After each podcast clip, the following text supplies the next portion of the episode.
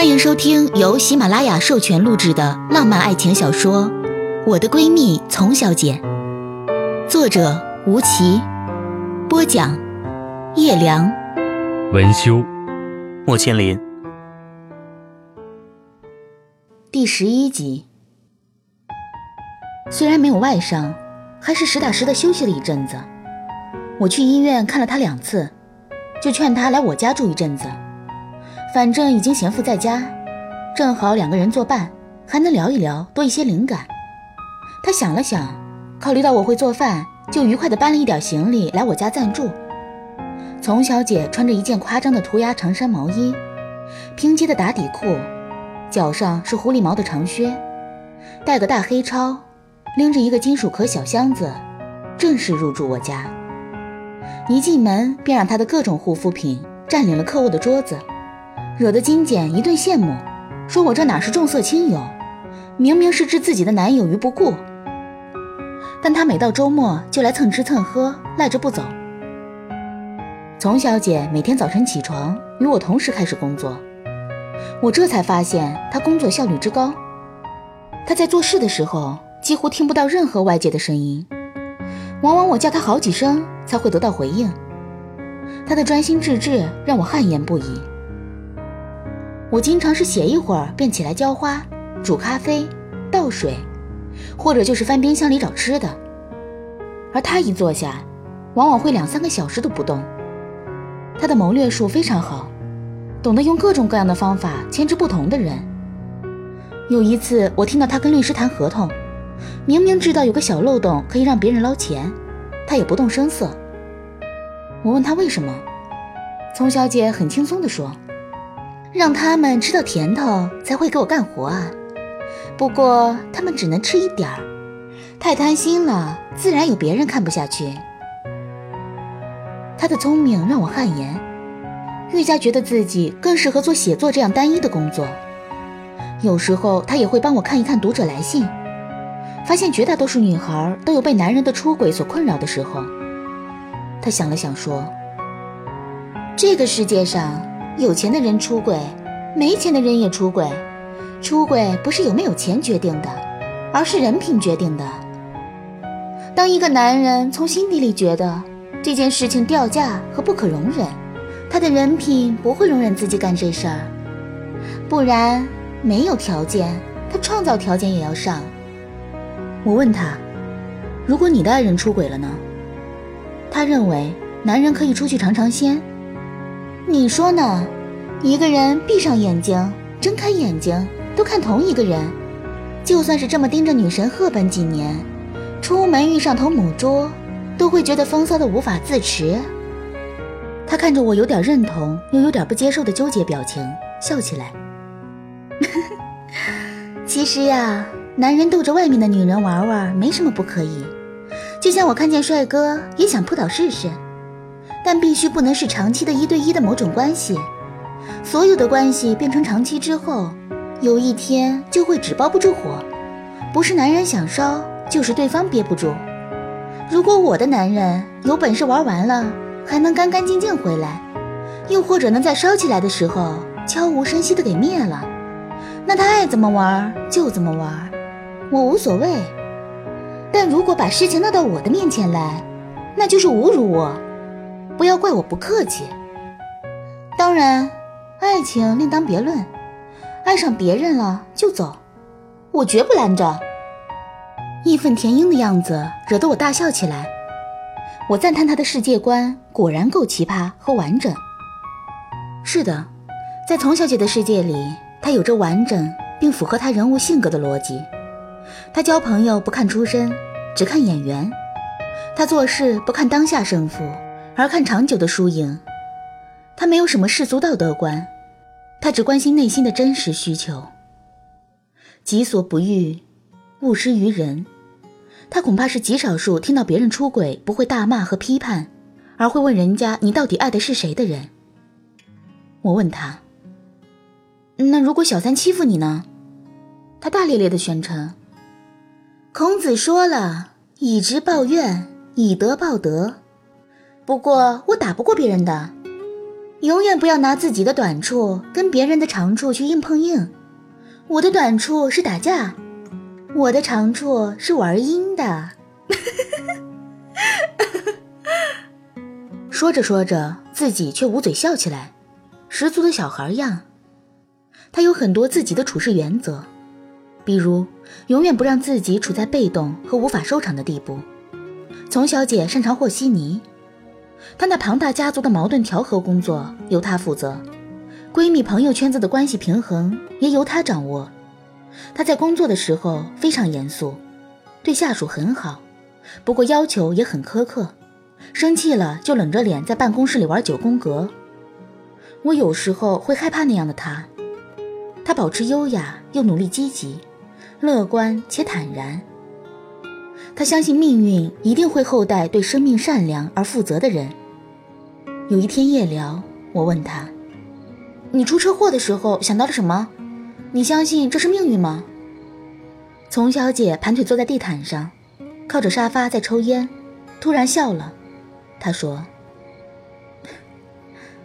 当然相信。”然后他探过身体，看着我，神秘地收起下巴，瞪大眼睛。我给你解释解释我心里的命运吧。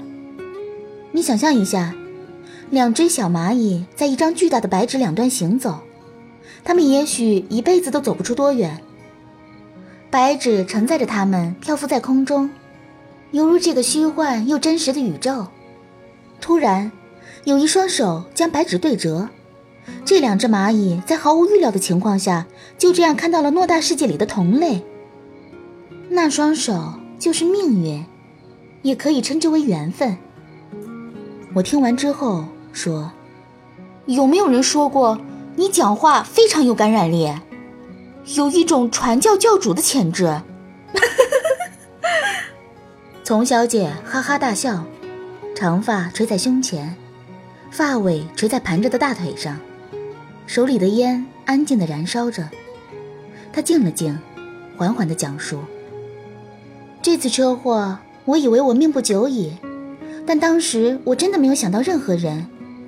我记得高中的时候，语文老师问我我们活着的意义是什么，我当时回答：活着没有意义，活着是一种本能，但这种本能却带来了那么多的经历。是啊。”我曾经那么执着于用什么样的姿态去过成什么样的人生，其实我现在明白了，一切冥冥之中自有安排。我好奇，这么快就解开心结了？他点点头，因为我意识到，每个人的命运都是一个庞大机器里的小机关，环环相扣，组成了这个世界的命运。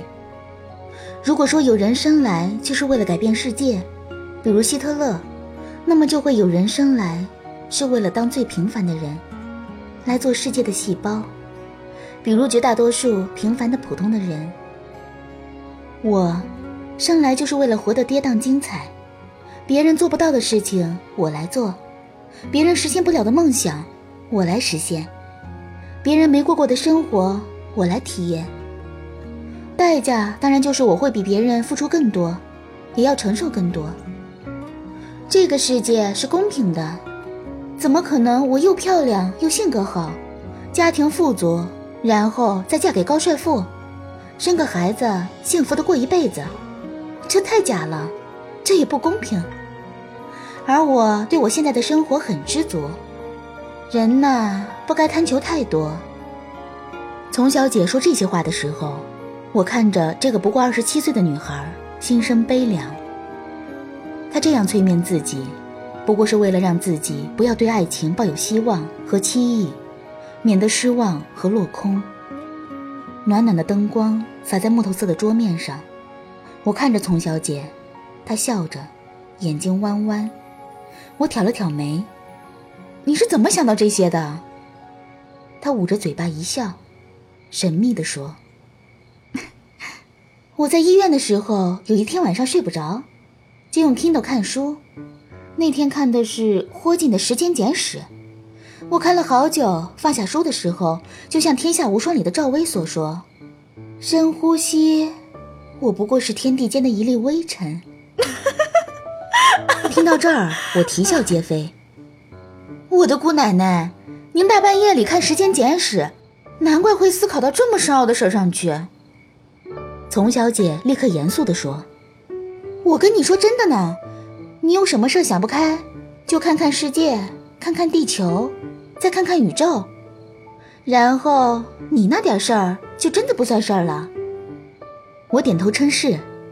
就这样，我看着丛小姐昂首挺胸，走上了这条只有她自己的康庄大道。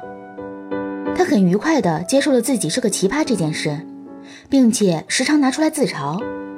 她不再自我怀疑，不再顾忌太多，更加洒脱，更加自我。我想，这就是一个人从白纸到五颜六色，再从纷杂回归透明的过程。会更加生动而干净。生活最大的意义，也许就是让你找到最本真的自己，那便是最好的你。您正在收听的是由喜马拉雅出品的有声小说《我的闺蜜丛小姐》。他乐观的笑着，看着我的那些专栏和文稿，赞赏的说：“嗯。”最可怜的人就是委屈了自己来迎合世界，却发现世界并没有因此让他更好。最强大的人就是尽可能的做自己，最终发现世界为他改变了规则。我点点头，与他碰杯，祝我们都成为想要成为的自己。我们举杯共饮，他喝着酒，一脸坚定。成为一个强大的人并不难。那就坚持坚定的做自己。时间的长度会改变事情的深度，比如让奸情变成真爱，让犯傻变成楷模，让猎奇变成羡慕，让嫉妒变成崇拜。每当丛小姐这样挺着脊背，自信而引经据典的给我洗脑的时候，我都会深深的理解，为什么他能遇见那么多故事，因为他就是故事本身。丛小姐晃着红酒杯，讲起她高中毕业独自去西藏旅游的故事。刚开始，她爸爸试图劝阻，但深知她的个性，最终还是让她去了。十八岁的丛小姐，当时应该是想要忘记长久暗恋带来的内伤吧。她从小就总是出门，已经训练出迅速背包就走的能力。他良好的记忆力使他能够快速找到要用的、要穿的。于是他收拾好了箱子，第二天踏上了西去取经的道路。顺利到达拉萨的时候，他一直听说拉萨有一面墙叫做艳遇墙。从小姐喜欢看野史，他好奇极了，那么美丽的爱情的见证到底是什么样子？虽然他对书籍和很多东西的记忆力异于常人，可是他丢三落四。在生活上简直是个白痴，出门撞到玻璃，下车撞到车门，走路不看路，买东西忘付账，付了账忘记拿走，这样的事情多得数不胜数。没有意外的，他在出门寻找艳遇强的路上，在出租车上落下了相机。生活白痴的丛小姐在下车逛了十分钟之后，才想起我的相机呢。她很无奈，知道找不回来。便放弃了这件事。艳遇墙的吸引力也瞬间跌为负数，他太沮丧了。那相机里有他一路走来的记录。他走在陌生的青藏高原上，抬起头，星星低低的挂着。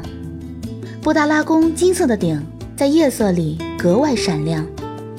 但是这一切跟他又有什么关系呢？八年的时间换不来对方的任何回应。他走累了，便随意走进了一家看起来还不错的酒吧。坐在门口的玻璃窗前，脱了鞋，蜷缩在小沙发里。酒吧里播放着尼泊尔佛乐，萦绕在他耳旁。丛小姐一脸悲伤地看着桌边的灯影发呆的时候，一个男孩路过酒吧的橱窗。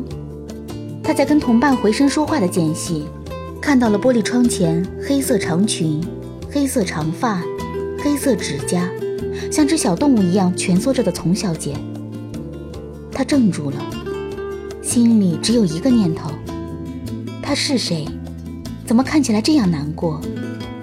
男孩鼓足勇气，走到丛小姐对面坐下，问她：“你去过烟雨墙吗？”丛小姐一听这话，突然不由得笑了。他们聊起西藏、佛教、仓央嘉措和他的情诗，相谈甚欢。不知不觉已经到了半夜，酒吧里驻唱的歌手都已经走掉了。丛小姐伸着脖子，左顾右盼地张望四周，咬了咬下唇，期待地问男孩：“你会弹吉他吗？”他得到了肯定的答复后。立即兴奋地伸出蜷缩在长裙下的脚，慌忙穿好鞋子，站起来走到驻唱台上。丛小姐坐在高脚椅子上，男孩摆弄着吉他，看着丛小姐微笑的侧脸和搭在麦克风上纤细的手指，轻轻地笑了。唱完歌，他们走在拉萨清冷安静的大街上，穿过八廓街，站在了大昭寺门前洁白而不起眼的艳遇墙前面。丛小姐转过身，看着在夜色里沉默而肃穆的大昭寺，跪在寺庙前广阔的、泛着月光的青石地上，虔诚的拜佛。男孩说：“你是我见过的最动人的女孩。”丛小姐摇摇头：“这毫无用处。对于一个不爱你的人，你打动全世界都没有用。”男孩问他：“爱情让你失望？爱情让我绝望。”男孩伸过手，握了握他的肩膀，诚恳地说：“不要放弃任何事情，绝望和放弃会让我看不起你。相信我，你不是这样的人。”这句话让丛小姐潸然泪下，她抬起泪光盈盈的眼帘。谢谢你的相信，让我勇敢。男孩向丛小姐讲述自己如何迷上机车和极限运动，如何在半年前的一次车祸中命悬一线，如何从手术室里出来，如何练习伸直自己埋着六颗钢钉和铁丝的右腿，然后如何一路从云南进藏。丛小姐认真的听着。伸出手摸了摸他膝盖骨下有棱有角的钢钉，在珠穆朗玛峰对面的雪山上，丛小姐拿出电话拨给暗恋的男孩。风很大，信号很差，她对着电话大声喊：“喂，我在离这里很近的地方，你有什么话交代你在场的神仙吗？”电话那头笑起来，说。跟神仙说，让你快乐。丛小姐大声的向天空呼喊：“让我快乐！”后一秒，她缺氧了，瞬间发晕，往后倒的时候被驴友扶住。正在拍照的男孩把相机丢给身边的驴友，冲上来抱住丛小姐，吓得脸色发青，握着氧气瓶往丛小姐嘴里塞。丛小姐倒是没有彻底晕过去。但四肢发麻，走不了路。他们拍照的地方离车子还有一千多米。那男孩毫不犹豫地背起她。丛小姐回忆起这一段，她说：“ 很温暖。我趴在他背上，听见急促的呼吸声。他的右腿还有点瘸。当时我感谢佛祖，让我获得如此多的温暖。我跟自己承诺。”永不放弃。我很幸运，遇见了很多可爱美好的人，教会我很多很多东西。他们对我都那么好，所以我也要对别人友善。因为你永远不会知道，你无心的善意，可能为某个黑暗的心房，点亮了小小的一盏灯。他笑起来，看着我，目光如水。我望着他脸上明媚的神色。感觉和小时候的他相比，变了很多。眼神居然更加生动，表情居然还有一种遗世独立的纯净。也许这也是他为什么逆生长和越长大越美丽的原因。经历让他迷人，也让他痛苦，但在我眼里，一个美丽的女人不知自己的美，一个强大的人觉得自己平凡，反而使我愈加另眼相待。这个世界上，有太多半瓶子水晃荡的人。感谢收听由喜马拉雅出品的有声小说《我的闺蜜丛小姐》，作者吴奇，播讲叶良，文修莫千灵。就只能这样了，既然决定了，想说的是祝你快乐。要你做出选择，我也很舍不得，宁愿取消资格，也不想。